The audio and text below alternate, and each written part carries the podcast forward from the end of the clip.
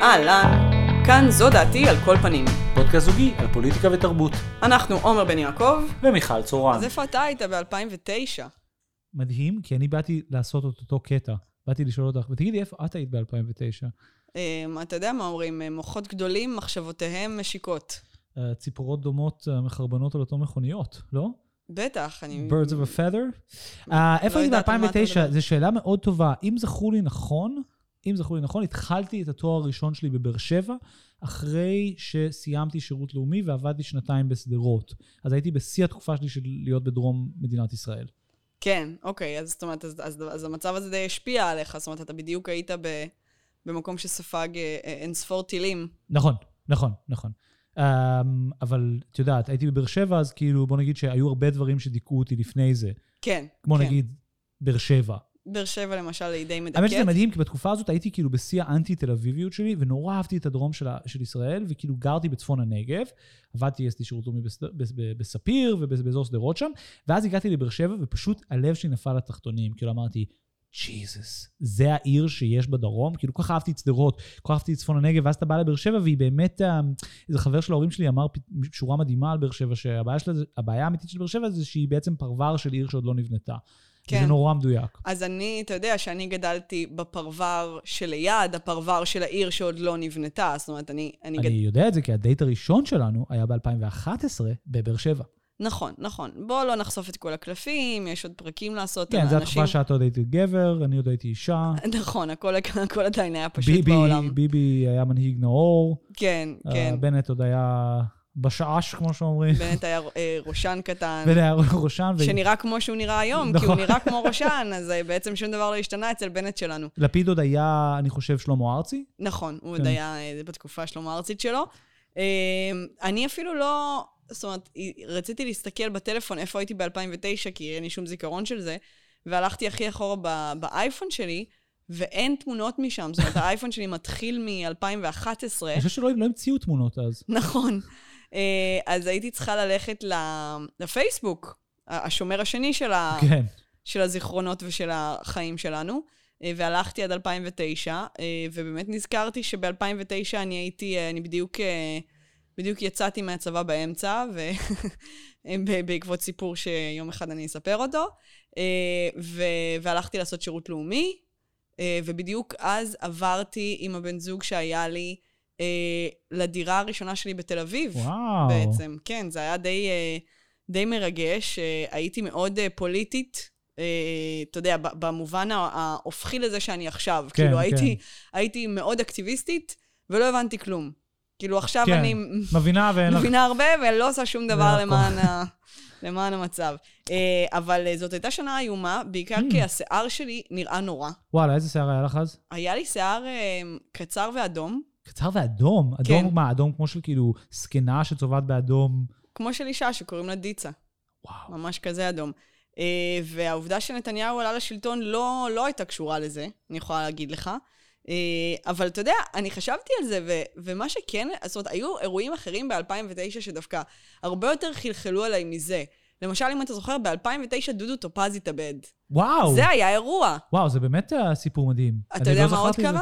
לא. הרצח בבר נוער קרה ב-2009. די, אירוע נו. ענק שמאוד, נכון, על נכון. החיים שלי הוא מאוד השפיע. בטח, בעצם- בעצם ההייט קריים הכי, אחד מהמוטרפים שהיו במדינת ישראל. נכון, וכתב האישום נגד משה קצב, שגם היה אחד מהמיטוז הראשונים, שעוד לא היה מיטו כמובן, זה כאילו זה אנכרוניזם לא להגיד. סתם אנס. לא, אבל זאת אומרת, זה היה מקרה כן, כן, כן, ראשון כן, של כן. יציאה אה, אה, מהארון של סיפור כזה, כלפי כן. דמות ציבורית, זאת אומרת, זאת אומרת, כמה דברים מאוד מאוד גדולים כן. היסטורית קרו בשנה הזאת, ו- ואף אחד מהם הוא לא העלייה של ביבי, לפחות מ- מאיך שאני חווה את זה. אני חושבת שדווקא ה- ה- ה- ה- יש טעות בעניין הזה של ה-2009 לשים את החתך הזה, כי דווקא ה- ה- מה שאנחנו קוראים היום ביביזם, זה תהליך ארוך והדרגתי. זאת אומרת, הוא לא קרה ב-2009. לא. היו כל מיני דברים שקרו בת- בת- בתקופות האלה, ומה שאנחנו מכירים היום, הוא לא התהווה ברגע אחד. זאת אומרת, זה לא שהבן אדם היה לשלטון והפך את המפה. יש מנהיגים שעשו את זה, הוא לא. זאת אומרת, זה לא מה שקרה. נכון, אבל אני כן חושב ש-2009 הייתה שנה משמעותית, ואני חושב שהטרנד הזה של כאילו מלא אנשים מעלים לקראת, ה... לקראת זה שבנט בעצם מושבע וביבי סוף סוף יוצא, אמ, כן, מי שלא ברשתות החברתיות, אז באמת בימים האחרונים אנשים העלו תמונות של עצמם, או תמונות לא של עצמם, שיש להם משנת 2009 כדי לס, לסמן את, ה, את הנקודה בזמן הזאת ביחס איפה היית ביום שביבי עלה לשלטון? בדיוק. כן. זאת אומרת, עכשיו אנחנו בעצם מסיימים איזושהי תקופה מאוד מאוד משמעותית, אז איפה היית כשהיא התחילה? כן, הציוץ הכי מצחיק שראיתי בהקשר הזה, זה שמישהו שואל, אני לא מבין למה גלעד שליט לא העלה התמונה שלו מ-2009. גלעד שליט, אגב, נו, רק נספר מה קרה איתו. אה, אה, גלעד שליט מתחתן. גלעד שליט מתחתן. ואני יודע את זה כי הכתבת רכילות של מאקו סלבס פרסמה את זה עם, הת... עם התאריך והשעה. ואז- נכון, נכון. אז קוראים לה יפעת אה, הלל, והיא פשוט העלתה, מסיבה לא ברורה, את ההזמנה עצמה, תמונה של ההזמנה עם כל הפרטים, זאת אומרת, ההזמנה כפי שנשלחה לחברים ומשפחה מאוד קרובים. בדיוק, אני שיתפתי את זה, אני חייב לספר לך אנקדוטה עליה, כי אני שיתפתי את זה בסטורי שלי, וטשטשתי את התאריך ואת השעה ואת הכתובת. כמו בן אדם כמו בן אדם שפוי. עולה, וכתבתי ותייגתי אותה, אמרתי, גלעד שלי מתחתן, ומאקו ראו נכון ל- ל- לחשוף את הפרטיות שלו. כמובן שזה בסדר, כי הוא הבן של כולנו. ואז אז כתבתי בושה לכתבת הזאת ולמאקו, ומרוב שהיא כתבת רכילות עלובה, היא שיתפה את הסטורי שלי והחזירה לי thumbs up. איזה טמבלית. איזה טמבלית, איזה סיפור מהמם. לא, זה מדבר- מטורף, אבל אתה יודע, כאילו, זה, זה באמת דבר, צחוק בצד, זאת אומרת, זה, זה דבר קשוח לעשות, זאת אומרת, רק להסתכל נגיד על התגובות שהיא קיבלה ברור. לפוסט הזה, ולכמה שנאה הבן אדם מקבל, זאת אומרת, אנשים הגיבו שם דברים איומים ונוראים. לא, אבל אז בוא, בוא נניח שנייה בצד את הסיפור של כאילו גלעד שליט עצמו. אני חושב שבמובן הזה זה כן, הציוץ הזה הוא מצחיק, והפרסום של, ה, של החתונה שלו זה גם מצחיק, כי זה בעצם מתחבר קצת למה שאת ניסית להגיד. זה בדיוק קצת השורשים של הביביזם יותר מוקדם. אם, אנחנו, אם את זוכרת, אז בסופו של דבר אולמרט לא החזיר את גלעד שליט, נכון. וביבי כן. עכשיו, נכון, זה, גלעד אה, שוחרר ב-11, ב-2011. בדיוק. אבל, אבל, ה- ה- זאת אומרת... לא, ה- אבל הסטטוס הזה של הבן של כולנו, האפוליטיות הזאת ש, שרודפת ומתאבססת על, על, ה, על הדברים האלה, היא באמת איזה קור שיש בישראליות, שהיה שם לפני זה. הרי ישראל יצאה ב-2000, ב- כאילו ב-2006 למלחמה, כאילו בדיוק על זה, בסופו של דבר. נכון, נכון. אני זוכרת טוב מאוד את ה... איפה הייתי, אגב, אה, איפה היית ב-2009. אני זוכרת מצוין איפה הייתי כשגלעד שליט השתחרר. אה, אני הייתי ב- ב- בשוק נחלת בנימין, אוקיי? בשוק המגעיל הזה עם ה... מה, במדרחוב? במקדרחוב, כן. שוק האומנים זה לא שוק מגעיל, זה שוק של קראפטס. סבבה, בשוק החרוזים הקטנים וה... והמשקפיים האדומות. לפעמים וה... אתה רוצה את השם שלך על גרגיר אורז, בסדר? אל- נכון. There's a time when one wants לפעמים זוג מתחתן, ואז הם רוצים שלט לבית שכתוב כאן גרים בכיף עם איור מצחיקו לי. לפעמים אנשים רוצים אה, אה, גילוף של המילה הום בעץ, עם, אה, אתה יודע, עם נגיעות כפריות. אה, לפעמים מישהו רוצה גדר תיל, שמישהו הפך אותה לציפור קטנה והדביק עליה נוצות. לפעמים מישהו רוצה אה, אה, אה, יצירות אמנות אה, אה, שעשויות מ- מ- מ- מחוט ברזל קטן, שעושה אה, משקפיים קטנות, ולשים את את זה לא על יכולה סיכה לקחת לבגד. את הרפרנס שאני עשיתי ואז לעשות אותו אחרת, כי הגדר תיל, obviously, היה רפרנס למשקפיים הקטנים האלה, אה, שעשויים. מזה. את אוקיי, יכולה אז- לנסות להרים ולמצוא אז אני- דוגמה אז אני אחרת. אתן בואו. ניתן אחד לפעמים- אחר. לפעמים בן אדם רוצה אה, אה, מסכה אפריקאית אה, לתלות על הקיר. ואני אתן אחרון. לפעמים בן אדם רוצה פשוט להגיע לרחוב אלנבי משוק הכרמל בלי לעבור נכון. דרך מתחם של קראפטס. נכון. אז השוק הזה, אותו שוק, אלוהים יודע מה עשיתי אה, בו באותו יום, באמת לא טיפוסי לי להסתובב שם, אבל זה מה שעשיתי באותו יום גורלי בשנת 2011, ולפתע אה, אה, אה, הייתה כריזה. מי ידע שיש כריזה בשוק נחת בנימין? הייתה, מסתבר שיש כריזה, ובכריזה אה, נאמר, גלעד שליט משתחרר. וכל האנשים מחאו כפיים. עמדו ומחאו כפיים, זה מדהים. היה מטורף. אני הסתכלתי מסביבי בתדהמה, ולא הבנתי אם אני חיה ב... אתה יודע, בקוריאה הצפונית או באיזה משטר מוטרף שבו, אתה יודע, ב-1984, איך יש כריזה ואומרים בה דברים? אני לא חושבת שזה קרה אי פעם על משהו אחר. שזה מצחיק, אני מכיר את הכריזה הזאת, כי העבודה הראשונה שהייתה לי בחיים הייתה בבית קפה על נחלה בנימין, והכריזה הזאת לפי דעתי היא לא משהו של מדינת ישראל, אלא של מנהלת השוק, וככה הם מודיעים לבסטיונרים דברים. אני חושב שזו יוזמה אישית של איזה ישראלי, אני לא חושב אוקיי? שזה אז, באמת באותו יום זה הולאם, אה, המערכת כריזה גויס, הזאת. זה גויס. זה גויס.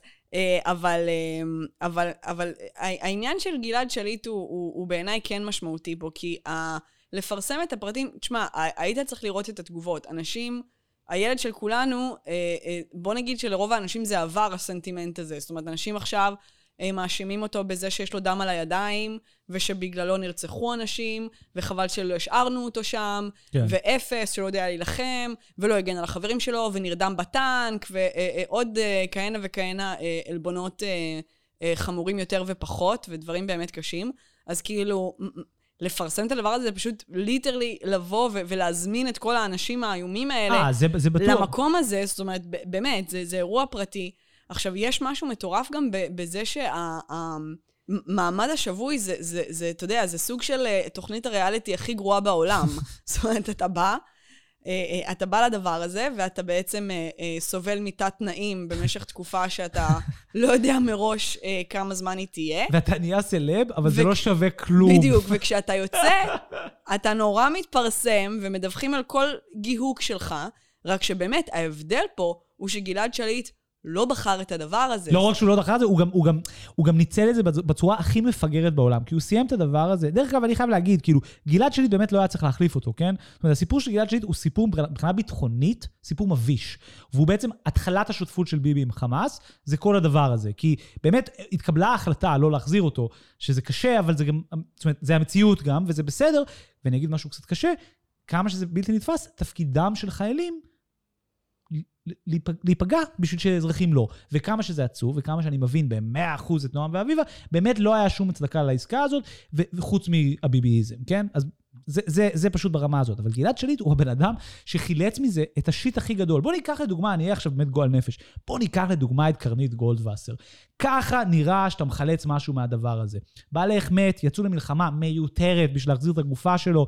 אז את חוזרת, את ממנפת את זה, את בונה את עצמך, את נהיית דמות חזקה. גלעד שליט, את זוכרת מה הוא חילץ מהשבי שלו? הוא הלך לאיזה משחק של, אה, או, של לא. NBA, זה מה הרבה זה יותר היה? עלוב. הוא קיבל טור בידיעות אחרונות ביחד עם, איך קוראים לו? הקניג, עם ההוא שכותב, ארי קניג, ההוא שכותב על, על NBA. זה, זהו. זה, קיבל טור על כדורסל בידיעות אחרונות. כן. מה? מה? בסדר, אתה יודע, כנראה יש גבול זה- ל- זה עלוב. אבל אני חושב ש... לכישרון של הבן אדם, גם צריך למנף משהו. זאת אומרת, כן. אם אין- לך כלום, אז אין מה למנף. נכון, נכון. אני חושב שזה מתחבר באמת מאוד יפה לקצת מה שראינו אתמול בכנסת. כי בנאום של בנט אתמול היה התייחסות לדבר הזה. וזה כאילו נהיה איזה מין מס שפתיים. התייחסות למה? לח- לחטופים בעזה, כן? זאת אומרת, זה מין איזה מוסד, זה כאילו איזה קטגוריה שיש לנו החטופים בעזה, ומדי פעם הדמויות בתוך הדבר הזה כאילו מתחלפות, מתווספות. מה שהיה מדהים זה שבנאום של בנט, זה לא כך שהוא התייחס לחטופים, כמו זה שהדוברים של בנט בשעות לפני זה, תדרכו את כל הכתבים על מה הוא הולך לדבר. והסיבה לזה הייתה שהבינו שהולכים להשמיד לו את הנאום, והוא כנראה לא הולך להצליח. אז רצו כאילו, לפני שהוא נותן את הנאום, אני מעיף את ביבי שלו, שכבר יחלצו את כל הכותרות. ומה שמעניין זה שאחד מהדברים שהכי כאילו נדחפו החוצה זה העניין הזה. כי זה נתפס כמין מאחד את העם, כן? החטופים בעזה. עכשיו, בוא נשאל אותך שאלה. איזה חטופים בעזה? יש לך את אה, אברה אה, מנגיסטו. אברה מנגיסטו הוא אכן כלוא בעזה, זה נכון. יש לך את, אה, איך קוראים לו? אורון. רון שאול הוא חטוף אורון בעזה? שאול. הוא לדעתי הוא מוגדר כחטוף בעזה, הוא כן. גופה חרוכה, אוקיי. נעליים חרוכות, סבבה. שמתו, כולם יודעים שהוא מת, אף אחד לא חושב שהוא חי. בוא נמשיך, מי עוד? איזה עוד חטופים לכאורה יש? בינתיים מנית שני אנשים, אף אחד מהם לא חטוף. אחד כלוא, כי הוא נכנס לשם בכוחות עצמו, והשני מת. בוא נמשיך. אה, גולדין. הדר גולדין, מעולה. הדר גולדין הוא גם, הוא זוג נעליים חרוכות, שמת מוות נוראי, ודרך אגב כנראה מלא גבורה, ברפיח, במה שנקרא... בניגוד ש- לגלעד שליט. דרך אגב, באמת לניגוד לגלעד כן, שליט, ש- לא, זה נכון, הטענות כלפיו, לא, באמת, שהוא הי- היה מאוד לא גיבור, זאת אומרת. לא, לא, צריך פה סדר. זאת אומרת, הסיפור של גלעד שליט, גם, אני, זה באמת עמדה קצת קשה להגיד אותה בקול רם, אבל היא האמת. גלעד שליט נפל בשבי באשמתו, כי הוא היה חייל גרוע. דרך אגב, גם אם אני הייתי חייל, הייתי חייל גרוע, כן? אני לרגע, לא, לא, אני לא שופט אותו, אבל, זאת אומרת, אה, הוא- לא, בוא נגיד שזה לא היה איזה, כאילו, איזה- איזה מבצע סופר מסובך, ווואו, תפסו אותו, לא באו עד מצפה הילה לתפוס אותו, כן? לא. אוקיי. אז, זה, בשונה מהשתי גופות המתות של גולדין ואורון, זה נכון ש... זאת אומרת, הם, הם, פשוט מתו. אז אוקיי, אז אנחנו, עכשיו אנחנו בשתי גופות וחט, ו, ומישהו כלוא. בוא נמשיך. לא, אבל אני לא אני לא זוכרת מי הרביעי. יש את הבדואי. אה, אה, בגלל זה אני לא זוכרת. חושב שקוראים לו שיט, אני לא זוכר את השם אוקיי. שלו. אה, טוב, נבדוק את השם. זה מאוד עצוב. סליחה שאנחנו לא זוכרים את זה. דרך אגב, גם הוא, כמו אברה מנגיסטו, ממה שאני יודע, הוא בעצם בן אדם עם בעיות נפשיות, כן. שהסתנן לרצועת עזה על דעת עצמו. כן. עכשיו, אני לא מזלזל במקרה של אברה מנגיסטו ושל הבדואי הזה. אני חושב שאחד, הם לא מעניינים את הזין למדינת ישראל, obviously. Obviously, ושבנט אומר חטופים, הוא מדבר על הנעליים החרוכות של אורון שאול. זה, זה, זה דבר מטורף, כי מדינת ישראל יצאה למלחמה שבו מתו אנשים בשביל הגופות של אלדד גולדווסר וזה. זאת אומרת, זה, זה כבר היינו במקום הזה, גם אז זה היה מוטרף, ועכשיו אנחנו שוב אה, מחיים את, את הדיסקורס אבל, הזה. אבל זה בדיוק, זאת אומרת, אפרופו, אם בנט מדבר על זה, זה אומר שגם הוא הפנים את הביביזם. מה זה הפנים? הוא המלך של זה. נכון, אבל העניין הזה של החזרת אה, שבויים, הרי זה, זה כל כך טיפשי. זאת אומרת, א', כמו שאתה אומר, זה לא המטרה. זה לא המטרה של הדבר הזה, כאילו, אה, זה מאוד עצוב, אבל, אבל כל העניין של צבא בנוי על הקרבה. ולא על... על, על, על כל העניין של צבא בנוי על ההבחנה בין אזרחים לחיילים. נכון. עכשיו, מעבר לזה, באמת העניין הזה של אנשים... אתה יודע, בתקשורת כתוב לך להחזיר את החטופים, להחזיר את ה... השבויים. זה, בדיוק, השבויים, החטופים.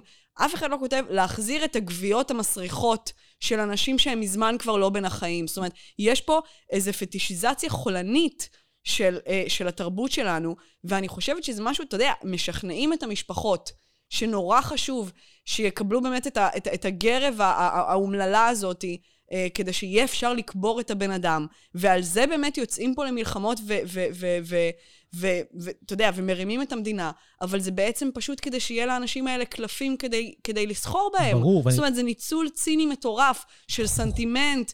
אבל ושכול של אנשים, וסיפרו לנו שהגופות האלה זה נורא נורא חשוב שהם ישובו לגבולן. לא, אבל אני חושב שיש פה, זה בדיוק ההיפוך, ההיפוך בין האזרחי לצבאי. כי הרי על השתיים החיים, על האתיופי ועל הערבי, לא אכפת אף אחד. ההורים שלהם, אף אחד לא מתייחס להורים שלהם. ההורים של, של החיילים, כולם נורא אוהבים אותם והם מצליחים זה. עכשיו, זה בסדר שאימא של אורון שאול רוצה לקבל את הגוף, באמת זה בסדר. כמו שזה בסדר שנועם ואביבה שליט רצו לקבל את הבן שלהם בכל מחיר, והיו מוכנים שהבנים של אנשים אחרים ימותו. אני גם אם הייתי הורה, הייתי מתנהג אותו דבר. אמיתי, הייתי מתנהג אותו דבר. כן, אבל... היית נלחם על הגופה המתה לא, של לא, הילד לא, לא, שלך? לא, לא על הגופה, לא על הגופה. אני במובן הזה, על הגופה לא הייתי נלחם. אז, אז זה מה שאני אומרת. לא, זאת אומרת, שוב, אבל השיח הוא אפילו לא אומר שאין גופות. לא, אבל מה שמדהים בשיח זה שמתעלמים ממי שחי ומתאבססים על מי שמת. נכון. כן, זה, נכון. זה העניין, וזה מזקק בעיניי את, את, את ההיפוך החולני, שדרך אגב, אני לא חושב שהוא הביביזם, אני חושב שהוא בתוך החברה הישראלית, כן? ביבי לא יצא למלחמת לבנון, זה היה אולמרט, כן? נכון. מה ההבדל? ופה ההבדל הוא חשוב, שאני חושב שבנט והרבה מהאנשים שמדברים על זה, פשוט עושים מין קריצה לשיח המאוד מעוות הזה, וביבי באמת, הרבה, הרבה פעמים, באמת השתמש אני, בזה, כמו שהוא אמר שהוא... ביבי שמר לו תמיד את הקלף הזה כדי לשלוף, זה הביביזם, לא, ה... לא באמת ההדרה של הגופות. נכון, מדינת ישראל הלאומנית, תמיד היה את הדיבור הזה, גם כל השירים של פעם מדברים נכון. על, ה, על, ה, על, הזה, על הדברים האלה. ביבי, אבל... אגב, דיבר על זה בנאום שלו אתמול, הוא דיבר על באומל, על, על, זיגמונד, על, על זה שהוא הביא את החייל מלבנון, את הגופה שלו, נכון, וכמו שכבר דיברנו בעבר, אה, אוהבים שוב לדבר כל פעם על אלי כהן, כל פעם שצריך איזה... איזה, איזה קלף במובן הזה. זאת אומרת, החטופים העניין... כתוכן. החטופים כ, כקלף ציני לשימוש בשעת הצורך. זה, זה התמונה הזאתי של, אתה יודע, אה, לשבור כשצריך. זה, כן. זה, זה, זה משהו ש... וזה הביביזם, זאת אומרת, לשמור על עצמך קלפים, ופשוט פתאום שוב, זאת אומרת, כמה שנים לא שמענו את השמות האלה. אף אחד לא דיבר עליהם. עכשיו דחוף לדבר על ה, באמת על, על, על הגופות האלה. מה שנורא הצחיק אותי אתמול, בשעות אחרי ההחלפת שלטון הרשמית, שבנט רשמית קיבל את ראש הממשלה, וביבי כאילו עבר לכיסא יו"ר האופוזיציה, אז התחיל לקרוא לדבר נורא מצחיק בטוויטר, מלא עיתונאים דיווחו על זה שביבי הפסיק לעקוב אחריהם. אשכרה. כן, כי הוא כאילו, די, הוא לא צריך עכשיו לקרוא, כאילו, לא יודע. סתם, כל מיני, דרך אגב לא עיתונאים כאלה גדולים, אני לא רוצה להגיד שמות, אבל כאילו... בוא נתקשר למערכת המנויים של הארץ, לבדוק האם אה, האזרח... אה, בנימין, האזרח בנימין נתניהו ביטל את המינוי שלו. אבל זה לא ענק שהוא כאילו, יש לו עיתונאים שהוא כאילו זה, וחשוב לו לראות וזה, ואז כאילו זה האופוזיציה על הזין שלא צריך לראות מה, מה יוצא, מה טל שניידר מוציאה, מה זה. כן, זהו, מתחיל לעקוב מאקו סלבס עכשיו. בדיוק, זה כאילו... הוא עושה את מה שהוא באמת, אה, תעשי רק מה שאת אוהבת, בנימין. בדיוק, וזה כאילו הרגע שאמרתי, אה, אוקיי, באמת, הוא השלים עם זה, כאילו. אה, כן, הוא עבר תהליך של השלמה, הוא כנראה באמת... זה פשוט קורע אה, בעיניי. כן, הוא כנראה לא חושב שהוא יחזור, כן. מעניין. טוב, uh, בואו נעבור נושא. רצינו היום לדבר על, בעיניי, הכתבה, התחקיר, לא יודע איך לקרוא לזה, הסרט שעשו במקור חן ליברמן על משה איבגי. נכון, אז, אה, אז חן ליברמן אה, אה, בעצם אה, ראיינה את משה איבגי אה, בשביל המקור, אה, ועשתה בעצם כתבה של שעה אה, איתו, שגם מלווה אותו קצת ב... ב, ב בתהליך של אה, קבלת פסק הדין בעניינו, הערעור, כל מיני שלבים ככה ש, שהוא עבר בדרך, ויושבת איתו ומדברת איתו. אמ, תשמע, אני, אני מרגישה שזה מאוד מייצג, התגובה של, אה, של איבגי, בגלל ש... יש את התחושה במהלך הראיון שהוא לא החליט באיזה גישה הוא נוקט כלפי הסיפור הזה. כן. זאת אומרת, וזה, וזה אגב חוזר על עצמו אצל גברים מואש- מואשמים היום. אני חושבת שזה משהו תסבירי, לא הבנתי. באותו פורמט. זאת אומרת, הם לא, הם לא מאמינים שזה קורה להם, אז, אז, אז קודם כל אתה מקבל את הרחמים העצמיים, שזה הרי דבר כל כך גברי. זאת אומרת, הוא לא מאמין שמאשימים אותו בזה. אתה יודע, היו לו משפטים כמו, אני הפכתי לסמל של הדבר הזה, הפכו אותי לסמל, אה, מישהו אחר במקומי היה כבר מתאבד. כן, כן. אה, הוא, כאילו, הציטוט שנשאר איתי מההתחלה זה שכאילו מין, הוא בעצם אומר, אני בא להגיד את האמת שלי, עושה איזה מין כאילו פרפורמנס פרגון, שאני דרך אגב באיזשהו מובן חושב שהוא אמיתי, שאומר, אני מבין שיש שינוי, והמיטו היא תנועה חשובה, כי היא נתנה לאנשים כוח, פעם לא היה לאנשים כוח, ואז כאילו הוא מין... באמת אומר, מצד שני, אני הדוגמה או אני הקורבן של הדבר הזה, כי ברור שברמה משפטית, אני לא צריך ללכת לכלא. הוא נורא נורא מתמסכן. רואים את זה גם, ב, אתה יודע, מראים גם כתבות אה, אה, מפעם, שהוא, שהוא אה, אתה יודע, שמראיינים אותו על כמה שהוא, אתה יודע, על כמה שהוא מצליח. הוא אומר, אני לא ביקשתי להיות סלב. אז גם פה, כש, כן. כשהרי יש את הנאום הזה שהוא נותן אחרי איזושהי הצגה, בעצם ההצגה האחרונה שלו, שבסופה הוא, הוא, הוא בעצם עשה נאום מול הקהל. כן, כן. ובסוף מוחאים לו כפיים, וכן שואלת אותו, מה אתה חושב על המחיאות כפיים האלה? אני לא ביקשתי שימחאו לי כפיים. אז שוב, העמדה הזאתי, נכון. הקורבנית, אני לא ביקשתי, אני לא רציתי, מישהו אחר היה מתאבד, עושים אותי, זה דבר ראשון מאוד מאוד מאוד נוכח בכל השיח הזה של הגברים שמואשמים היום בעבירות מיטו. אחר כך יש איזה מעבר שהוא מאשים את, ה- את הנשים בשקרים והכפשות, נכון? תמיד יש גם את המעבר הזה. ומאשים את הפרקליטות בזה שהם ניפחו האשמות, נכון. ובעצם רד- רדפו, רדפו אותו. נכון, וזה לא היה מדויק, וזה היה שקר, וזה אין לי כן. מושג, וזה, ו- ו- ו- ו- וכל מיני אה, אה, טענות כאלה. הוא לא בדיוק מכפיש אותם, אבל הוא כאילו בא עם איזה קו שאומר כאילו מין... אם היא אומרת... בדיוק, אם היא אני- מרגישה שזה מה שזה, אז אני לא אני יכול לא להגיד שלא, אני לא... ש- זוכר. אני- לא, אבל הוא גם, הוא גם על כמה הוא אמר שהן משקרות אה, בצורה, בצורה גלויה. הוא אומר פה, למה שאני אזכור כל סיפור מלפני 20-30 שנה? כן. אני לא רוצה להיכנס לפרטים. וזה ו- כאילו גם, ו- סליחה, אבל אני לא רוצה להיכנס לפרטים. ואז פתאום הם, הם, הם, הם גם, יש להם קטעים שכאילו גם אצלו, שהוא פתאום מודה ו- ו- ומתנצל, כן. וב, ובפעם אחרת הוא, הוא, הוא, הוא לא זוכר שום דבר, ובאמת, איך אתם מצפים שאני, שאני, אזכור, שאני אזכור, אוקיי? זאת אומרת, אני חושבת שהוא ממש, הוא, הוא איבגי הוא הפנים של הגבר היום שמואשם בדברים האלה. זאת אומרת, הגברים האלה הם עדיין נורא נורא מבולבלים מזה שבאמת שינו את החוקים. במובן הזה יצא נורא מעניין, כי הוא באמת, את צודקת, הוא באמת גם מייצג את הדבר לא, הזה. הוא לא מבין מה קורה. הוא לא מבין. והוא עושה את הטריק הכי ישן בספר כשמאשימים אותך, שזה להיטפל לכל סיפור בנפרד, ולהגיד, פה לא זכרתי, פה היא ממציאה, פה זה לא היה ככה, פה, מה הקשר? זה, זה חברי. זאת אומרת, כל דבר בנפרד הוא מוצא איזה צידוק, ובעצם לא, לא מצליח להבין שמה שמשנה זה התמונה הגדולה יותר. זאת אומרת, זה שיש מסה של התנהגויות כאלה. זה נראה שהוא באמת באמת לא, לא מצליח להבין את זה, ולא מצליח... אה, אה, באמת, זאת אומרת, הוא מתי שהוא אומר, אני מבין שהאישה בעמדת חולשה מובנית, כן. אתה לא מבין את זה. כן. אתה לא מבין את זה. בן אדם שמבין את זה, היה נותן טיעונים אחרים. לא, הוא אומר שהוא מבין את זה היום. הוא לא מבין את זה. הוא לא מבין את זה כי... אה, אני מסכים איתו שלא מבין את זה, כי הוא מבין הבן שהוא אדם צריך להבין שעל את זה. כל דבר בנפרד נותן איזו תשובה פרטנית, זה בן אדם שלא מבין את השינוי ולא מבין על מה אנחנו מדברות. כן. הוא באמת לא מבין, הוא באמת אומר, זה היה חברי. זאת אומרת, התרגום של מה שהוא אומר זה, אבל זה מותר. לא, זה התרג... מותר. לא, לא, לא, התרגום של מה שהוא אומר זה דבר כזה. אני, במובן הזה, מה שהיה לי הכי מעניין בסרט, זה שהרגשתי שאיבגי לא טועה. זאת אומרת, הוא לא טועה.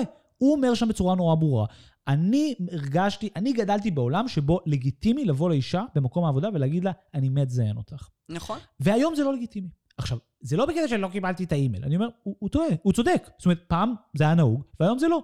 והוא גם צודק שהוא מי שהולך לשלם את המחיר על זה, כי הוא באמת מי שנראה שניצל את זה fucking עד אין סוף, כן?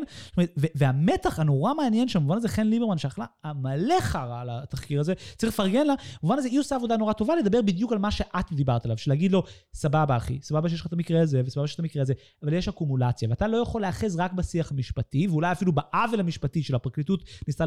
לחלץ פה כתב אישום, ואתה צריך להתייחס גם לאקומולציה. אתה לא יכול רק להגיד, יש פה שיפט חברתי, ואני משלך שם עליו. מחיר משפטי. משפטי. נכון. כי, כי יש פה ו- שינוי יותר גדול שקורה, שבו החברתי והמשפטי מתערבבים, ואתה צריך לקחת אחריות על זה, גם אם אין בישראל מעמד של מטרידן סדרתי. נכון, ואני רוצה במובן הזה גם באמת, אם להתייחס לדיון שעלה מהשידור הזה, זאת אומרת, על מה חן אה, ליברמן אה, אה, אכלה ביקורת, על זה שהיא בעצם מביאה את הצד שלו, נכון? בדיוק. וגם בסוף השידור יש ודרוקר, שיחה כן. בינה לבין רביב דרוקר, שבהם, שבה הם באמת מדברים על האם היה ראוי ולא ראוי, כי דרך זה... אגב, זה השיחה, מה שמדהים בה זה שדרוקר מסגביר לה את התחקיר של עצמה.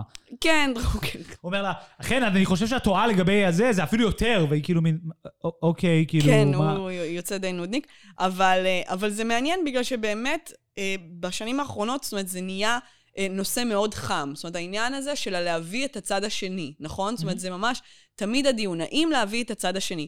ואני חושבת שזו שאלה קשה בהרבה מהמקרים, אה, ופה אני חושבת שבמקרה הזה אני מסכימה איתה שהיה צורך אה, אה, להביא את הצד שלו, בגלל שבאמת היא לא נתנה לו הנחות. זאת אומרת, כן. אם אנחנו רוצים לדבר על, על, על הסכנה של להביא את הצד של, ה, של המקרבן, כן? את הצד של הפוגע, אז, אז, אז יש פה שני דברים. אחד, זה באמת אה, האופציה של לעורר אמפתיה. כן. לפוגע, נכון? זו הרבה פעמים הבעיה. זאת אומרת, אם אנחנו מביאים את הצד שלו, אנחנו מסתכנים בזה, יש הרבה אנשים שהם מניפולטיביים, יש הרבה אנשים שיודעים, אה, אתה יודע, הביא שחקן, הוא, אנשים אוהבים אותו, זה הרבה פעמים דמויות אהובות, אלה שמואשמות, אה, דמויות ציבוריות. אה, תמיד יש את הסכנה שהצד שלהם אה, אה, יעורר ב- בקהל אה, אהדה יותר גדולה, הרבה יותר קל לאהוד אותם. כן. מה עושים לי? רצח אופי, זאת אומרת, זה תמיד סכנה, והתחקיר הזה לא נופל למקום הזה. אני נכון. לפחות כצופה ראיתי את זה, וראיתי את ההתפתלויות של האיש, ואת המקומות שבהם הוא באמת לא מבין, וגם אם לרגעים טיפה ריחמתי עליו, אז גם מאוד לא ריחמתי עליו, וגם מאוד הרגשתי שוואלה, אז, אז, אז, אז תשכיל את עצמך ותבין מה קורה היום. ו- וגם הת- התגובה שלו הסרט היא נראה... לא מספיק טובה. נכון. אז, אז תבין איך מגיבים, אז דבר עם העורך דין הלא מספיק טוב שלך. ו- לגמרי. ו- שאמר לך שלא תיכנס לכלא, מה שאתה הולך להיכנס לכלא, אבל... כן, עכשיו, עכשיו, שנייה. עכשיו, סכנה נוספת זה כמובן בעצם לתת עוד מאותו דבר. כלומר, המון שנים אנחנו שמענו את עמדת הגברים, נכון? כן, כן. עמדת הגברים המקרבנים והמכים והאלימים והאונסים והמטרידים. ו- ואחת הטענות באמת ב- בלא להביא את הצד השני זה, אין לנו צורך בזה יותר. כן. עכשיו אנחנו בסיפור שלה. נמאס לשמוע מהגברים, הבנו את העמדה, כולם מבינים את העמדה, אתה לא עשית את זה, אתה כן זוכר, אתה לא זוכר, שמענו כן. אלף כמוך, ועכשיו תסתמו את הפה. כן. אוקיי? עכשיו, באמת, הרבה פעמים יש מקום, זאת אומרת, לא היה צורך להביא את עדותו של אביעד משה, כן. שניסה לרצוח את שירה איסקוב. נכון. מה יש לאביעד משה להגיד לי? שהיא התגרתה בו? שהיא עצבנה אותו? אנחנו מכירים את הדברים האלה, ושמענו אותם מספיק, ומספיק אמרו לנשים ש- אה, you made me do it, כן. נכון? לא צריך לשמוע את זה, לא צריך לתת לזה מקום, לא צריך לעודד את זה, וצריך לסתום לאנשים האלה את הפה. נכון.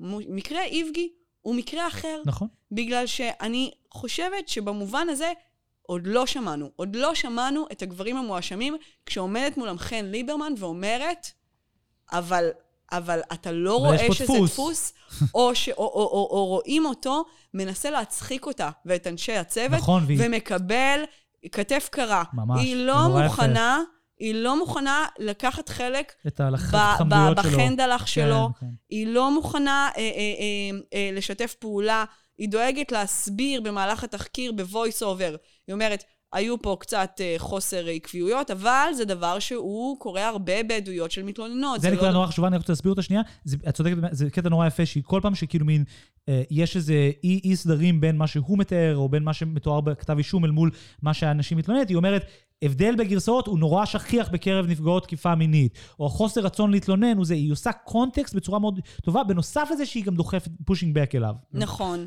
ואני חושבת שזה בדיוק הכל שאין לנו מספיק. זאת אומרת, זה אה, אה, אה, אה, הצד השני שדווקא משלים את התמונה של המתלוננות ולא מערער אותה. זאת אומרת, יש פה משהו שהוא כן חתיכה חסרה בפאזל, ש, ו, ולא צריך, אני חושבת, להפעיל את, ה, את, ה, את הכלל הזה של לא כן. כן. לשמוע את הצד, את הצד השני באופן קטגורי ולהגיד, אנחנו לא רוצים לשמוע את הצד של הפוגעים.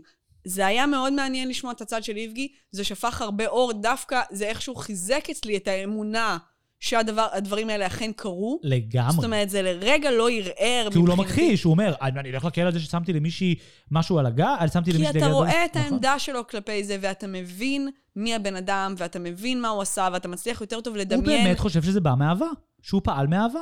שהוא כן. פעל, שהוא באמת ניסה להזרים נשים שעובדות איתו, להזדיין איתו. כנראה היו פעמים שזה עבד לו, ולכן הוא לא מבין מה הבעיה עם עצם הניסיון. כן. אה, אז אני חושבת שזו כתבה אה, אה, מאוד טובה. אני חושבת שאנחנו יכולים ויכולות אפילו להתקדם אה, אה, אה, אה, הלאה במדרגה הז- הזאת. זאת אומרת, ל, ל, ל, כן לדבר עם האנשים האלה, כן, אני בטוחה, כמו שגם חן עצמה אומרת, לחלק מהאנשים ש... זאת אומרת, תפסיקו לעשות הכללות, שזה, שזה עוד סיבה שלא עושים את זה, זה כאילו טריגרי לנפגעות, נכון? והיא דווקא אמרה, אני חושבת שהרבה נפגעות שלך רוצות לשמוע את התשובה שלך. נכון. ואני בטוחה שזה נכון. אני גם. בהרבה מאוד מקרים. את רוצה לדעת, מה יש לבן אדם הזה להגיד עכשיו שהוא שם בבית המשפט? מה יש לו להגיד? נכון. מה הסיפור שלו? איך הוא רואה את הדברים? נכון. זה דבר חשוב, וכחברה אנחנו גם צריכים להבין איך האנשים האלה רואים את הדברים, כדי שנוכל לטפל בבעיה הזאת. זה מאוד חשוב, הם חלק מהבעיה, ולכן הם גם יהיו חלק מהפתרון. נכון. אי אפשר להתעלם מזה. וכדי שהם יהיו חלק מהפתרון, אנחנו צריכים וצריכות להבין איך המוח שלהם פועל, איך הם רואים את הדברים. אחרת זה לא, זה לא ייפתר במעמד צד אחד. נכון, ואני חושב שהוא באמת במובן הזה, באמת ראוי לפרסום הדבר הזה, כי הוא באמת מייצג משהו חדש. הוא מייצג מצד אחד את הגבר הזה, ש... ש, ש זאת אומרת, הוא מייצג את הסיסטם הפריבילגי, הכוחני, הגברי. הוא באמת, אבל באמת לא מסוגל להבין את החוויה הנשית, ולא מבין איך ההערות האלה, והחיזורים האלה, וההתנהגויות האלה, הן לא מיניות, אלא אלימות. הוא לא מבין. בכלל את המושג של לא הטרדה מבין. מינית. הוא לא בדיוק, הוא לא מבין. מבין ברמה, אבל ברמה שהיא היא, היא אמיתית, הוא לא מבין. עכשיו, זה לא אומר שהוא נקי מאשמה, לא. ההפך, זה בעצם אומר שהוא בית השם. נגיד, יש שם קטע נורא יפה שמתואר המעשה נגד המלבישה בחיפה. זאת אומרת, מקריאים את, אה, את העדות מבית המשפט, ואז הוא מתאר בדיוק את אותו דבר, ואומר, את רואה, זה לא אותו דבר. כן, זה מדהים. זה, זה רגע מדהים, כי אתה מבין שיש פה בעצם מעבר בין שיח, זאת אומרת, זה בעצם שתי שיחים שונים. הוא אומר, תראי, עבדנו ביחד, ואז לקחתי אותה הצידה, ואמרתי לה, אנחנו עובדים ביחד, בואי תחזיקי לי את היד, בואי תיגעי בי, וכאילו זה עוזר לי, ואז עשה עליה מוב. ואז זה בדיוק כמו שמתואר בכתב אישום, רק שבכתב אישום זה מתואר בשפה פלילית, ולא בשפה של אנחנו קולגות, אינטימיות זה חלק מהעבודה שלנו, ואתה אומר, כן, אה, אוקיי. כולנו התרגשנו, נורא התרגשנו שם. כן, כן, כן, כן, ובמובן הזה זה רגע מדהים, כי אתה אומר, הוא באמת לא מבין. עכשיו, זה לא אומר שהוא לא אשם, quite the opposite, זה אומר שהוא בדיוק מאוד אשם, אבל בדיוק בגלל זה באמת ראוי לתת במה לדיון הזה, וגם חן ליברמן אומרת את זה נורא יפה, היא אומרת, התחקיר הזה לא עוסק בקורבנות. זה עוסק בבן אדם שעשה את זה, בתוקף. ונורא מעניין לראות איך הוא מסמל את המערכת כוח ופריבילגיה המגדרית בצורה באמת מושלמת, כי הוא לא מבין, והוא מבין שהוא צריך להכות על חטא, והוא גם לא בדיוק מבין למה הוא צריך להכות על הוא חטא. גם לא מבין איך, הוא לא מבין איך, הוא, הוא, הוא ויש- באמת לחלוטין אבוד בתוך הדבר הזה. אין אני- לו מושג מה קורה. נכון, בגלל זה אני נוטה להאמין לו שהוא אומר שהוא שבר כלי. כי הוא באמת, המערכת הערכית שהוא גדל בה, שהייתה נוראית ונצלנית, doesn't make sense in the world anymore in the world, והוא באמת לא מבין, הוא לא מסוגל להבין איך סיטואציות שנגיד 10% מהפעמים נגמרו במיטה, במה שהוא הבין כמשהו כיף, הן בעצם נוראיות. כן, זה זה weird. דבר שאכן קשה להבין. זה אכן דבר אבל שקשה שים להבין. לב מה הרגע היחיד שבו הוא אשכרה נשבר. זאת אומרת, הוא נשאר קומפוז לאורך כל בדיוק. הכתבה. הרגע היחיד שהוא מתחיל לדמוע, זה אשתו. כשהוא מדבר על אשתו. שהוא לא מבין איך היא לא עזבה אותו. שזה תמיד קלאסיקה הרי. עם הסוג גברים הזה, נכון? זאת אומרת, כן. אשתי, זאת אומרת, פתאום, אה, לא כואב לו על כל הנשים האלה שהוא כנראה מאוד פגע בהם, זאת אומרת, גם אם אתה לא מבין, אתה שומע, אתה אה, ברור, שומע מבחינתו העבירה שהמון נשים... מבחינתו המוס- העבירה המוסרית שהוא עשה זה לבגוד באשתו. כן. באופן שיטתי ועקבי. זה שהוא בגד בה, לא אם נגיד מישהי שהייתה, היה קונסנט, זה שולי. לא, זה לא זאת אומרת, מעניין הבעיה זה אותו. שהוא, זה שהוא בגד איתה עם, עם, עם, עם בחורות צעירות שהקריירות שלהם היו תלויות בו, כן. ואז הוא שיבש במודע או לא במודע את המשך הקריירות שלהם, זה באמת לא העניין. כאילו, כן, גם ההיתממות באמת על ה... זאת אומרת, חן מאשימה אותו בזה שהרבה נשים אמרו שאחרי שהן סירבו לו, הן אימדו באופן מסתורי את העבודה שלהן. והוא אומר לה, אני לא נותן את התפקידים. מה, מה לא, רבה, אני אהיה שחקן, אני לא מחליט. וזה זה באמת, באמת אדוני... שטויות במיץ עגבניות. בוא. והיא עושה עבודה נורא יפה שם, היא אומרת לו, כן, אבל אתה מבין שמנהל תיאטרון רוצה שאיבגי יהיה שמח. כן. ואם משהו בא לאיבגי רע, אז אתה יכול להבין את זה. זה נכון. שיח טאלנטים. אני חושב שיש פה משהו מאוד מעניין, כי באמת הכוח שלו שקוף לו ברמה ש, שכמעט מאפשרת לראות מהו הכוח הזה, הכוח המגדרי, אבל גם מראה את הגבולות שלו. כי בסופו של דבר, הוא באמת יכל לקחת אותנו רק עד לשלב מסוים. זאת אומרת, הוא לא, הוא לא יכול ללמוד לבד. צריך שמישהו ילמד אותו מבחינה חיצונית, ולכן יש פה רגע כן מעניין, גם מערכת המשפט, גם הזה. אבל מה הבעיה? שהוא גם לא טועה. לדוגמה, כל נושא הכתב אישום נגדו הוא בעייתי בצורה יוצאת דופן. נכון, זה נכון. פשוט בעייתי, באמת, צריך- זה במובן הזה, זה כמו, קצת כמו הטענות של ביבי ואולמרט, וגם ליברמן, זה שיש בעיה בפרקליטות. הם כולם אנשים מושחתים ורעים, ביבי, ליברמן, זה איבגי, הוא מטרידן סדרתי והוא צריך לאכול סנקציות. אבל הפרקליטות היא גם גוף די, די בעייתי. זאת אומרת, ובאמת, יש שם מקרה של איזה מישהי שהוא זורק לה הערה באיזה חנות פלאפל, שזה משהו נורא דוחה, ואיכשהו נכנס לכתב אישום, ואתה אומר, what the fuck? אפילו האישה עצמה לא מבינה איך זה נכנס לכתב אישום. בדיוק, והיא אומרת, רק רציתי שעוד אנשים ידעו, ורק רציתי שכאילו... זאת אומרת, כן, יש שם בעצם המון נשים שאומרות, רק רציתי שהסיפור שלי ייכנס, כי אני מבינה שיש המון נשים, אז רציתי, אה, אה, זאת אומרת, לעבות את המסה הזאתי, ובסוף משתמשים בזה כאיזושהי האשמה נגדו בבית המשפט. זאת אומרת, זה די עקום. כן, כי עכשיו, מה, מה בעצם המתח פה? שהמתח פה הוא בין השיח החברתי, שמשתנה באמת, לבין זה שבישראל, בדקתי את זה גם, אין מעמד חוקי לאקומולציה.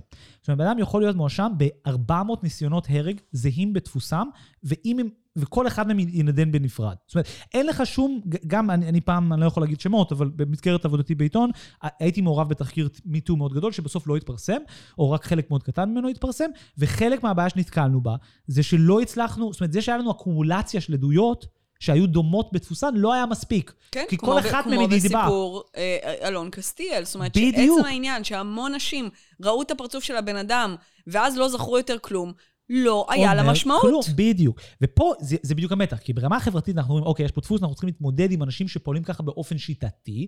מצד שני, ברור שמערכת המשפט היא לא בהכרח האופציה. ואני גם חושב שכמי שמאוד מרגיש פרו-מיטו ונורא רוצה שאנשים כמו יבגי ישלמו סנקציות, אני לא בטוח שהפורמליזם המשפטי הוא הפתרון. זאת אומרת, אנשים צריכים לא להטריד.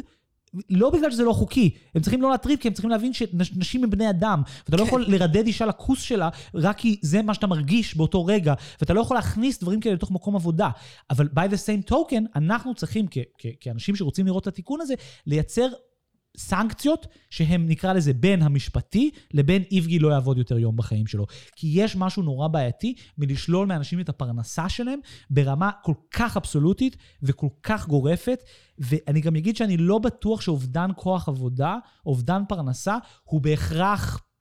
איך אני אגיד את זה? זאת אומרת, אני לא בטוח שזה הנשק הכי טוב לדברים כאלה. עכשיו, זה נכון שעם שחקנים זה קצת אחרת, וזה נכון שעם אנשי תקשורת ועם פוליטיקאים זה קצת אחרת, וכן יש מקום לדבר הזה, ואני חושב שכן יש פה איזשהו משהו מעניין לחשוב עליו, על איך מייצרים סנקציות שהן חברתיות תרבותיות, שהן מצד אחד לא בהכרח פוגעות במישהו בצורה כלכלית, או לא נקרא לזה מחסלות בהכרח משפחות ו- ופרנסה, ומצד שני גם לא בהכרח קורסות למקום הלגליסטי הזה, שאומר, שנייה, אז זה היה שתי אצבעות, ונגעת לה מעל החולצה או מתחת לחזייה, כאילו, המקום הפורמליסטי הזה הוא גם נורא בעייתי, כי הנה, זה בעצם מה שקרה עם איבגי, בעצם אנסו את המציאות בשביל שיהיה כתב אישום. כן. כתב אישום מופרך.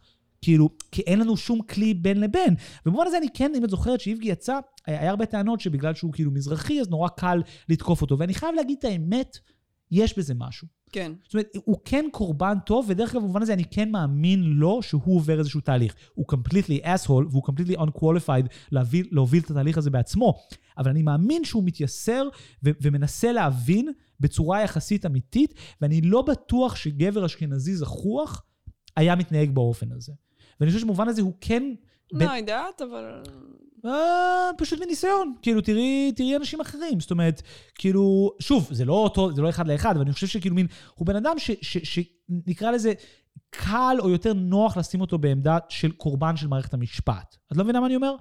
כן, אה, אבל... אה, אבל... אה, זה לא אומר כלום, כן? זאת אומרת, זה לא אומר על, על הקייסים כלום, אבל כאילו, יש פה עניין. זאת אומרת, זה, זה באו עליו הכי חזק, שזה דברים שאנחנו יודעים שקורים בכל מקום, אז זה לא, לא צריך לשחרר אותו מזה, אבל כאילו, יש פה איזה משהו, לא? אה, כן, מאוד יכול להיות. אה, אני רוצה אה, לספר אה, את המקרה שהובא לידיעתנו על ידי המאזינה נוגה סדן, תודה על זה. תודה, נוגה.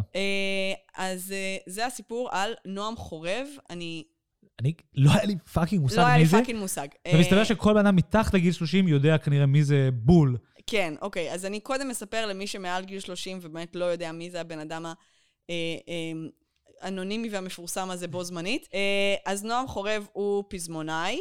אה, שאחראי בין היתר למחדל הנוראי ששמו מתנות קטנות, של רמי קליינשטיין, כן? לחתוך לו את הידיים. אה, ולעוד שירים אה, איומים של מירי מסיקה. אני רוצה רגע אה, הבהרה. אני חושבת שהרבה מהשירים של מירי מסיקה מעולים. בטח. פשוט להרבה מהאיומים שבהם נועם חורב אחראי, אוקיי? למשל, אישה חרסינה, שיר. נורא. ואני סולחת לו, כי יש שיר אחד שהוא כתב שאני כן אוהבת, וזה שני אנשים של רוני דלומי, שיר טוב בעיניי. הוא כתב ספר ילדים, ששמו "לציונה יש כנף אחת", על פי הסיפור האישי המרגש שלו, אוקיי? אני אספר את הסיפור האישי המרגש שלו. הוא נולד אה, עם אה, יד אה, משותקת, ואז אימא שלו התעקשה שיעשו ריפוי בעיסוק או משהו כזה, וכעבור כמה חודשים היד שלו חזרה לעבוד, וכפי שכתוב באתר שלו, והיום זו היד שבה הוא כותב את השירים. ומאונן. כנראה. זאת אומרת, זה היד החזקה שלו היום. most likely. אז, אז, אז כמובן, אז כן, אז לציפורה אה, יש כנף אחת, אה, ויש לו מופע אישי על הסיפור האישי המרגש שלו, שקוראים לו מתנות קטנות, הסיפור מאחורי השירים. אני לא ממציאה את זה. גבר חרסינה, שני אנשים. לא המצאתי. חורב. אה, אוקיי, אז זה, זה, גם שם הוא מספר את הסיפור ה- האישי המרגש. יש אנשים שנולדו להיות ערך ויקיפדיה. נכון, יש לו ספר שירים מחריד, ממש ממש ממש רע, והוא גם אה, גיי מוצהר שאוהב בראיונות לדבר על כך ש... אה, ציטוט מכתבה במאקו, אני חושבת, מהמם. חצי מישראל נכנסה לחופה עם השיר שלי, ואני לא יכול להתחתן עם בחיר ליבי. וואו. בום. אז הוא בעצם דוגמה, ל, ל, ל, נקרא לזה, לז'אנר גברים הומוסקסואלים שהם כאילו האליטה קצת של תל אביב. זאת אומרת, הוא בעצם אשכנזי, הוא רוצה להתחתן, הוא כזה בעולמות העברי לידר. כן, אה, כן, אה, יש לו המון, אה, המון עוקבים בפייסבוק ובאינסטגרם, מסתבר. אה, טוב, הוא פזמונאי, he has a way with words. הוא פזמונאי, והוא זכה בכמה וכמה פרסי אקו"ם, שזה מצחיק, כי הוא נולד בלידת ואקום. ובגלל זה היד, היד שלו. אותי זה הצחיק, אני לא יודעת, אה, משהו בזה... אולי תכתוב איזה- על זה, אולי תכתוב על זה פזמון, נועם חורב. ועם איזה יד הוא אסף את הפרס?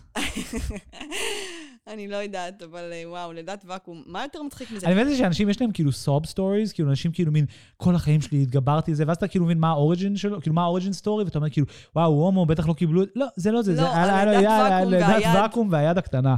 כאילו אתה זוכר את זה, על מה אתה מדבר? זה היה בגיל שנה. למה אתה מספר לי את זה? זה ממש לא... יש לי סיפור פי אלף יותר קשה.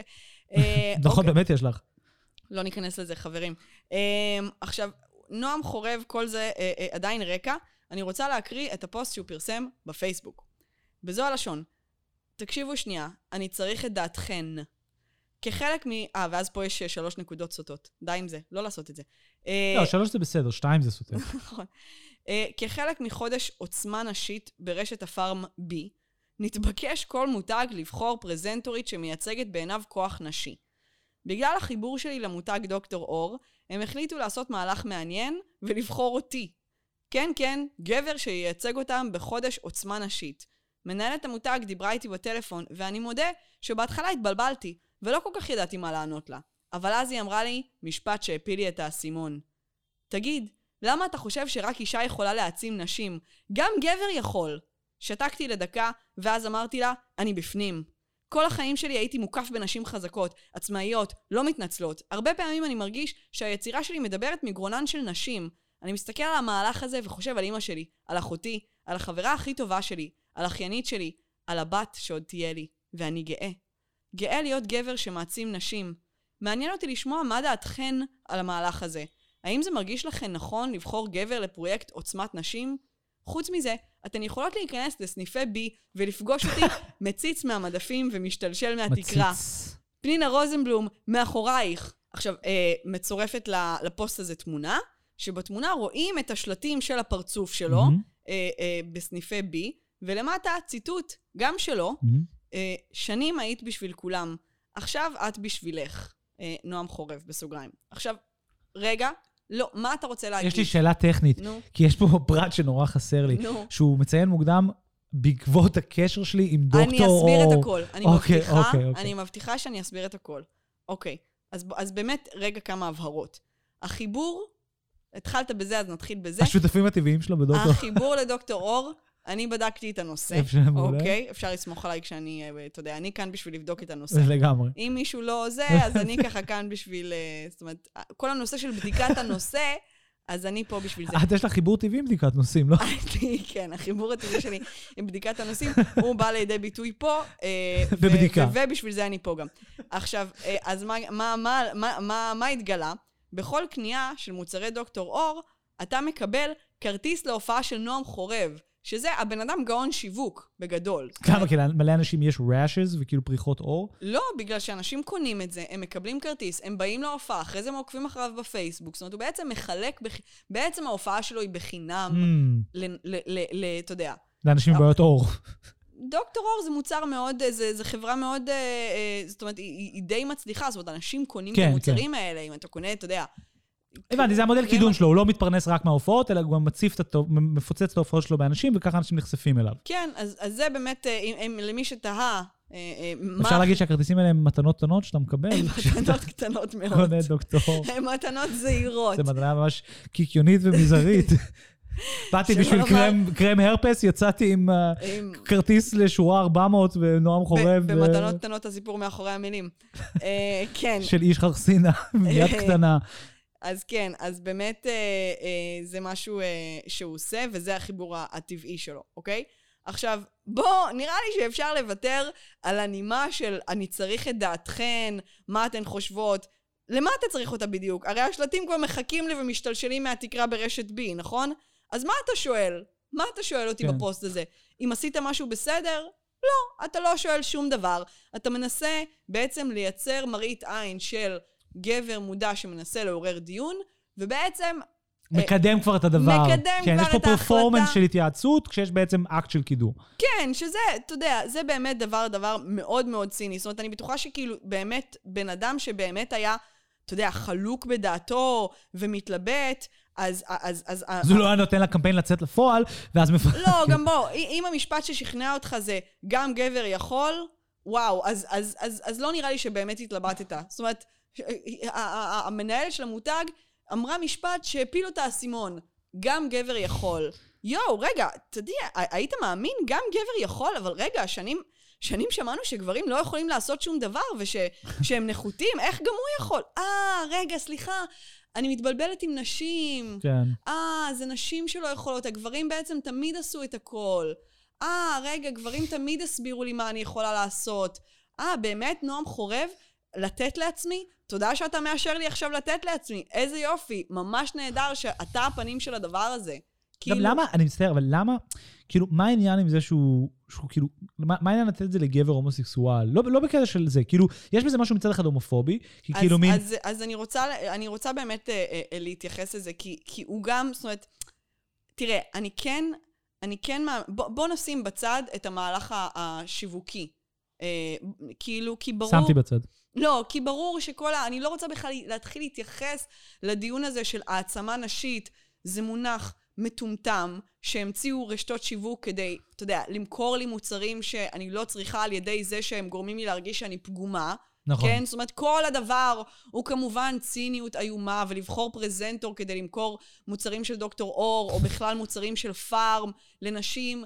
כן. זה, אתה יודע, אני חושבת שכאילו, זה באמת... אה, זה, זה, המושג של העצמת נשים זה בעצם, אה, אה, אה, אתה יודע למה זה דומה? זה המקדונלדס הבריא של המהפכה הפמיניסטית. לגמרי. זה גזירת הקופון. אה, אה, אה, על מהפכה חשובה ש, שרשתות עושות כבר שנים. זה קשקוש בלבוש, וכל החודש הזה של עוצמה נשית, הוא, הוא, הוא, הוא נועד רק לצרכים שיווקיים. שיווקיים, ממש. ו- אבל אם אנחנו באמת רגע שמים את זה בצד, ומאמינים לנועם חורב, אני מאמינה, זאת אומרת, בן אדם שכתב שירים כמו מתנות קטנות, איזה שיר לא הבנתי? אני מאמינה לו, זאת אומרת, אני חושבת שהבן אדם, לצערי, כן, הוא כנראה באמת מאוד תמים. זאת אומרת, אם, אם מסתכלים על המילים שהוא או כותב... ציני. לא, הוא לא ציני. הבן אדם לא ציני, אני חושבת... אני לא בטוח שיש הבדל כבר. יכול להיות. לא, באמת, בעולמות האלה. כאילו נגיד רמי קליינשטיין זה אותו דבר. אתה אומר, כאילו, אתה חרא או שאתה מקסים? אוקיי, אין הבדל כבר. אבל באמת, אז, אם, בוא נניח, ניתן לו the benefit of the doubt, ונאמין שהוא כן אה, אה, מתכוון לזה, והוא כן אה, אה, באמת היה מודאג מזה, והוא רוצה לעשות טוב, אבל באמת, הוא כל כך, זאת אומרת, גם אם כן, זה כמו איבגי, הוא לא רואה. כן. זאת אומרת, להגיד, הרבה פעמים אני מרגיש שהיצירה שלי מדברת מגרונן של נשים, באמת, זאת אומרת, בוא אני אתרגם לך את זה. אני גיי, אז אני מבין גם גברים וגם נשים. בדיוק. אוקיי? בדיוק. זה מה שהוא חושב. אני, אה, אתה יודע, כל, ה, כל העניין הזה, אני, אני אה, אחותי, אני, אה, אימא שלי... אה, שונא את זה- השיח החיות הזה, זה די, נורא. די, זה כאילו, זה פשוט... אחות, מה? זה פשוט יהירות גברית קלאסית. אני חושב שאני מבין חוויות שאין לי מושג בהן, כי אני גבר יהיר שלא מכיר בעובדה שיש דברים בחיים שאני לא יכול לקחת בהם חלק. לא, גם אליי חודרים, או גם אני זה, אז זה בסדר. זה, זה, זה בדיחה הרי. כן, סורי, זה מעצבן, כי זה... כי יש פה... כי מה שהרג אותי בזה, שכאילו דווקא אני חושב שכן, ואת תמיד אומרת את זה, יש מקום יותר גדול לגברים לקחת במאבק הפמיניסטי, ויש מקום יותר גדול של השיח המיינסטרימי הזה של העצמה, באמת גם להגיד, להכיל גברים, כן? זאת אומרת, לא רק לה- להגיד, להפיל אנשים, גם גברים, לעשות, להביא גבר, נגיד. סתם, אני חושב שהיום מביאים את ליאור רז, כן? והיה איזה אלפא הדפוק כזה שנראה כאילו זה. אומר, אני גבר ואני סותם את הפה החודש. לא יודע, משהו יפה, את מבינה? כאילו... אבל אם הוא שם, אז הוא כנראה לא סותם את הפה החודש. לא משנה, סתם, אולי זו הדוגמה מפגרת. אני אומר, אין בעיה, תביאו משהו שכאילו, יש לו איזה קשר למציאות, אבל הם לא עושים את זה. מביאים גבר הומו בשביל כאילו, בדיוק כמו שאת אומרת, הקריצה הזאת שכאילו מין הוא מבין נשים, זה בעולמות הקוסמטיים. דוקטור אור, הוא גם מטופח כמוך. הוא גם מטופח כמוך. המשפט הזה כל כך חצוף, אני מרגיש שה- שהשירים שלי מדברים מגרונן של בדיוק, נשים. אני מסכים ש... מה, אתה בא לתמלל אותי? בדיוק. אתה באת כאילו מין, למה? כי לי אין קול, אז אני צריכה שאתה תגיד את, ה, את, את, את המילים שאני לא מצליחה להגיד? איזה מין עמדה זאת? זה גם יש את הז'אנר הזה של שירים שאת תמיד אומרת שאת שונאת, של גברים כותבים כאישה. זה דבר בלתי נסבל. כן, כן. זה חושב ש... הדבר השנוא עליי בעולם. לא, ואני חושב שיש פה באמת קצת דוגמה לזה, כי כאילו מין, לגברים יש באמת מקום להעצים נשים, זה נכון. פשוט, פשוט, כאילו, ת, הדבר הראשון שגברים יכולים לעשות, זה לדעת שנייה לפנות את עצמם. כן, אם בדיוק, יש מה בדיוק. שאנחנו, משהו שאנחנו צריכות, זה שתלמדו שנייה לא לשים את עצמכם בכל fucking מקום. בדיוק, ופה הוא בעצם בדיוק עושה את זה, הוא כאילו כמעט לוקח בעלות, בדיוק השורה הזאת של לוקח על גרונות, כאילו לוקח, זה כאילו הוא כותב בשם של נשים. אני חושב שהפתרון היותר יפה, וזה מה שכאילו דיברתי עם אותו מקודם, והוא עומד להשיק pussy coin, זה הולכים להכניס נשים לתוך המערכת הקפיטליסטית, ו- וכל אישה, פשוט בהיותה אישה, יהיה לה סכום, והיא תוכל לסחור בו. כן, אגב, ש- אגב, מה עם הילדה שהולכת להיות לה, שהוא כל כך מתגאה בה? איך הוא הולך להביא אותה? אולי על גבן של נשים, אתה יודע, במדינות מתפתחות? יכול להיות? אנחנו לא יודעים.